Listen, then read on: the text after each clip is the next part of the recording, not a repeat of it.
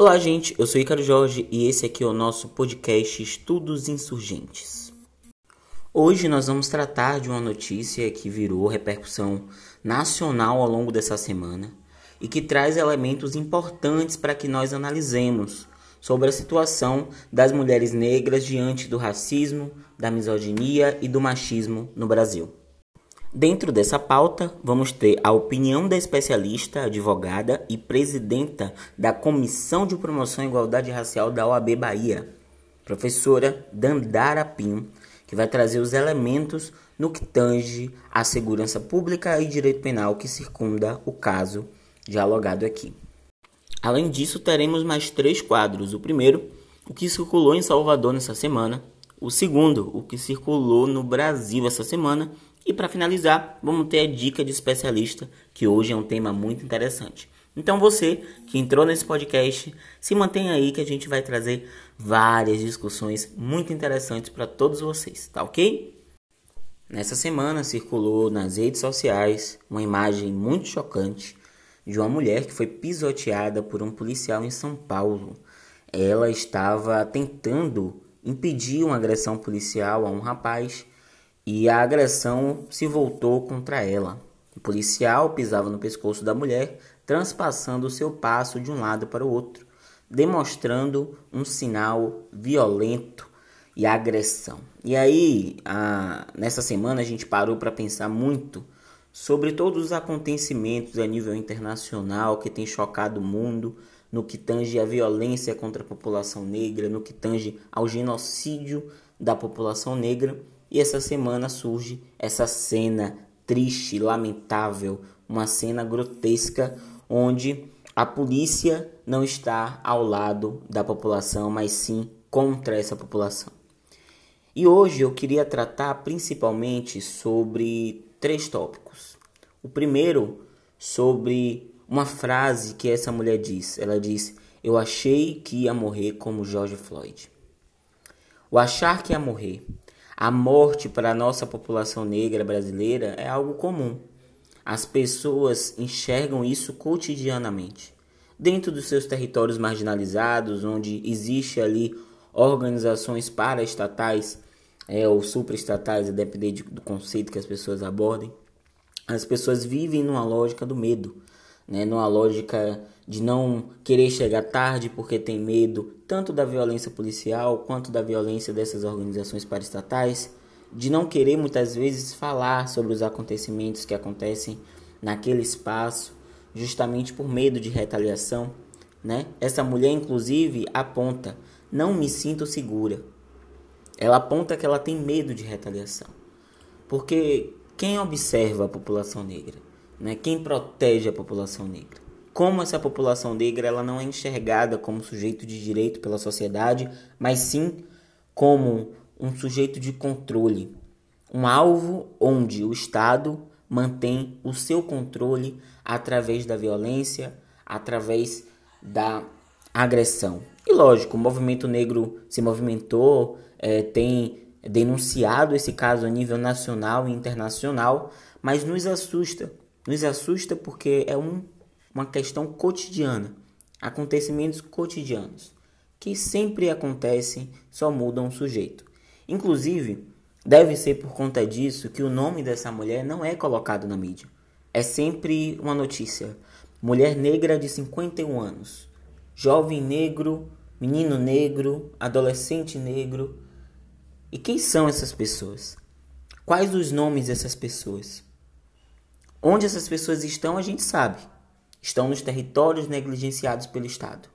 Mas quem são esses sujeitos? O que eles fazem? Quem é a família deles? Isso nos choca. E nos choca porque, ao mesmo tempo que o nosso povo pobre, negro, periférico morre, é pisoteado e é violentado pelos órgãos que deveriam cuidar desse povo, você tem líderes, aliás, líderes não, você tem sujeitos que querem ser líderes, que se dizem líderes, que querem poder, dizendo que bandido bom é bandido morto, dizendo que tem que matar mesmo, dizendo que liberar arma resolve, dizendo que o trabalho da PM é barbarizar. E eu me pergunto, será que já não há uma barbárie?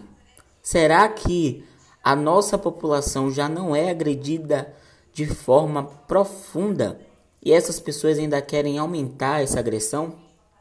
Quem somos nós dentro de um Brasil que se estrutura pelo racismo, que se estrutura a partir de uma política de drogas genocida, racista, que entende a questão das drogas não como algo a se resolver na sociedade, mas como um argumento para invasão policial nesses territórios que já são negligenciados, como um argumento para atuação bruta, violenta contra essas pessoas que já são negligenciadas. Enfim, é muita discussão que a gente tem que pensar. Diante disso, a nossa opinião do especialista de hoje é com a nossa companheira, advogada Dandara Pinho, que é presidenta da Comissão de Promoção e Igualdade Racial da OAB Bahia. Olá, Dandara, como você está? Olá, Ícaro. É, apesar de tanto não e tanta dor que nos invade, somos nós, né? Somos nós que estamos à frente das barricadas, ainda somos nós que estamos com os coturnos em nossos pescoços, ah, somos nós que permanecemos na frente é, no intuito de formar, fazer formação e nos formar, né? Somos nós que estamos nesse lugar de é, aprender a ler para ensinar os nossos camaradas e as nossas camaradas. É, somos nós que verificamos, analisamos essa política de segurança pública é, de alta letalidade para mulheres e homens negros e negras, né? Excelente, Dandara. E como você avalia essa situação? Um grande espetáculo uma, da maneira mais triste e mais surreal, né? Do que o racismo estruturante dentro da política de segurança pública brasileira pode nos demonstrar. É mais um corpo negro caído no chão, como bem diz a Ana é, Pinheiro Flauzina. Muito importante a posição da companheira Dandara Pinho no que tange a esse último acontecimento. E aí eu queria trazer aqui uma autora que é a companheira Lélia Gonzalez e que aborda no livro Lugar do Negro muitos elementos no que tange a discussão sobre esse racismo estrutural. Também queria aproveitar para trazer aqui o companheiro Silvio Almeida, que está aí com um livro que se chama Racismo Estrutural, da coleção Feminismos Plurais, e que também aborda vários pontos sobre essa mulher negra nesse espaço é, racializado estruturalmente por uma economia, por uma política, é, como o sujeito enxerga esse sujeito negro nesse espaço e em como a sociedade foi estruturada por um racismo que é científico, que é, que é epistêmico, que é, é ambiental, que é estrutural. Né? No todo, um racismo estrutural. Então, muito importante a posição da companheira Dandara Pinho, que traz aí, né, o local de fala de uma mulher negra, advogada, profissional e que entende é, as questões atinentes à questão da segurança pública, não só como aquela que opera, aquela que está na disputa do judiciário diariamente, mas aquela também que sofre com esse Estado que é racista e que é genocida. E aí, gente, com essa fala, a gente finaliza esse primeiro bloco. E os próximos blocos a gente vai trazer os nossos dois quadros que vai falar sobre o que circulou no Brasil e em Salvador nessa semana. Mas antes disso, quero que vocês fiquem com a poesia de França Mãe, da Mata Escura, diretamente para o mundo, com sua poesia Favela. E o nome, Favela, filha legítima de que o Lombe Senzalo, casada com um homem muito rico, mas também muito violento que a deixa na miséria, é chamado sistema. Ela é linda e poética, mas ele é o maior causador de problemas. Ele tem três filhos, legislativo, executivo e judiciário. Ela tem vários, mas ninguém sabe o nome de fato e por isso chama por diversos apelidos e um desses, otários.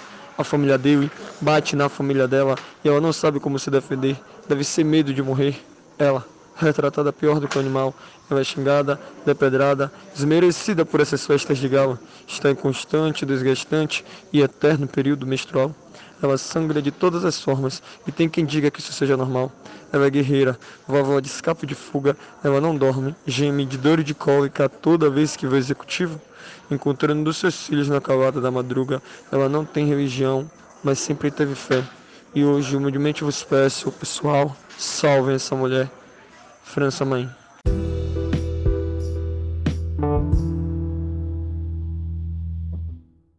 Estamos de volta com nossos estudos insurgentes e agora com pauta sobre o que circulou em Salvador né, nesse tempo aí que nós estamos passando. E eu queria trazer aqui a pauta de hoje que fala sobre transporte, que fala sobre mobilidade e que fala necessariamente sobre a vida dos estudantes. A gente está passando por um momento difícil, as pessoas estão em casa, né, mas ainda assim as pessoas necessitam né? Pegar um ônibus para ir para o estágio, pegar um ônibus para ir é, para um exame ou, enfim, para fazer alguma coisa. E esses estudantes se surpreenderam quando passaram seu cartão na catraca e viram que o cartão não estava funcionando por conta do prazo de validade dos créditos do Salvador Card. E aí, a vereadora Marta Rodrigues, né, vereadora da Câmara Municipal de Salvador e atual presidenta da comissão Macota Valdina, que é a Comissão de Direitos Humanos, construiu um PL, né, um projeto de lei que pede o fim do prazo da validade dos créditos do Salvador Card.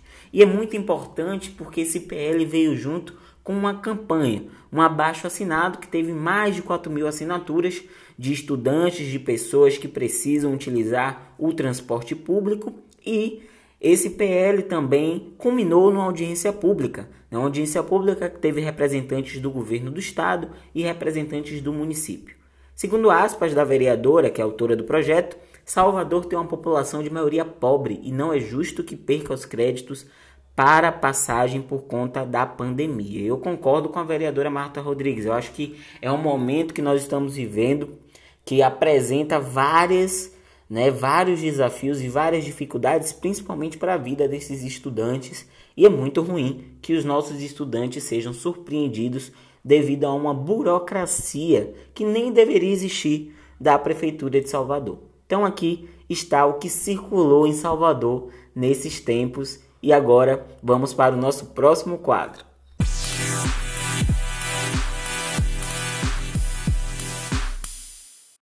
E agora vamos conversar sobre o que rolou na Bahia essa semana. E já quero dizer aqui que estou muito feliz porque ontem foi votado na Assembleia Legislativa né, da Bahia o PL que visava reduzir em 30% o valor das mensalidades dos estudantes das universidades particulares do estado.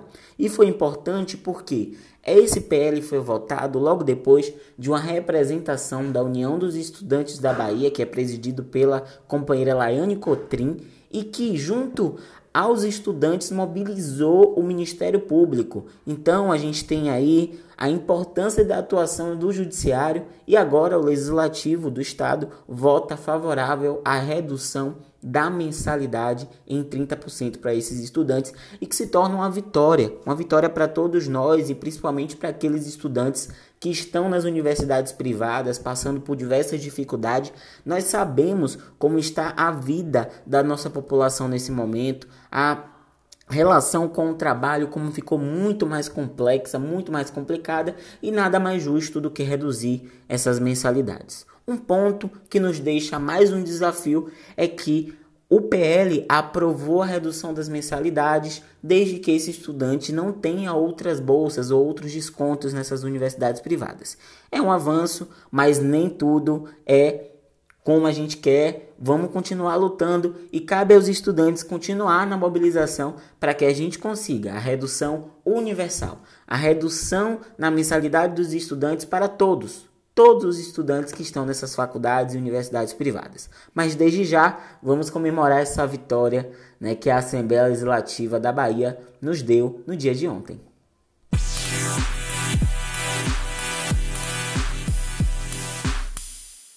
Estamos de volta e agora para falar sobre o que circulou no Brasil. E eu queria trazer que hoje o assunto é muito importante. Nós vamos falar sobre educação mais especificamente sobre o Fundeb, o Fundo de Manutenção e Desenvolvimento da Educação Básica e de Valorização dos Profissionais da Educação.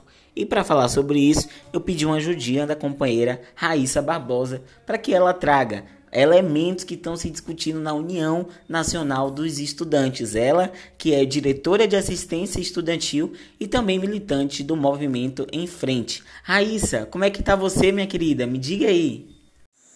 Oi, Ícaro, tudo tranquilo e por aí, querido? vim falar um pouquinho contigo sobre o Fundo de Manutenção e Desenvolvimento do Ensino Básico, também conhecido como Fundeb. É o Fundeb que é hoje responsável por distribuir os recursos entre os estados e os municípios né, para o funcionamento de escolas públicas, né, que vão desde do, do ensino básico, do ensino infantil, até o ensino médio, aí contando também com o ensino de jovens e adultos, né, o EJA, é, e também por pagamento de professores né, dessas escolas. Isso em todo o país. E aqui na região de onde eu falo, que é na região norte e no nordeste também, tem uma necessidade direta é, desse fundo. E esse fundo ele está com um prazo de validade que vai até o final do ano. Então a gente precisa urgentemente que um novo projeto do Fundeb seja pautado, seja voltado é, e aprovado no Congresso Nacional.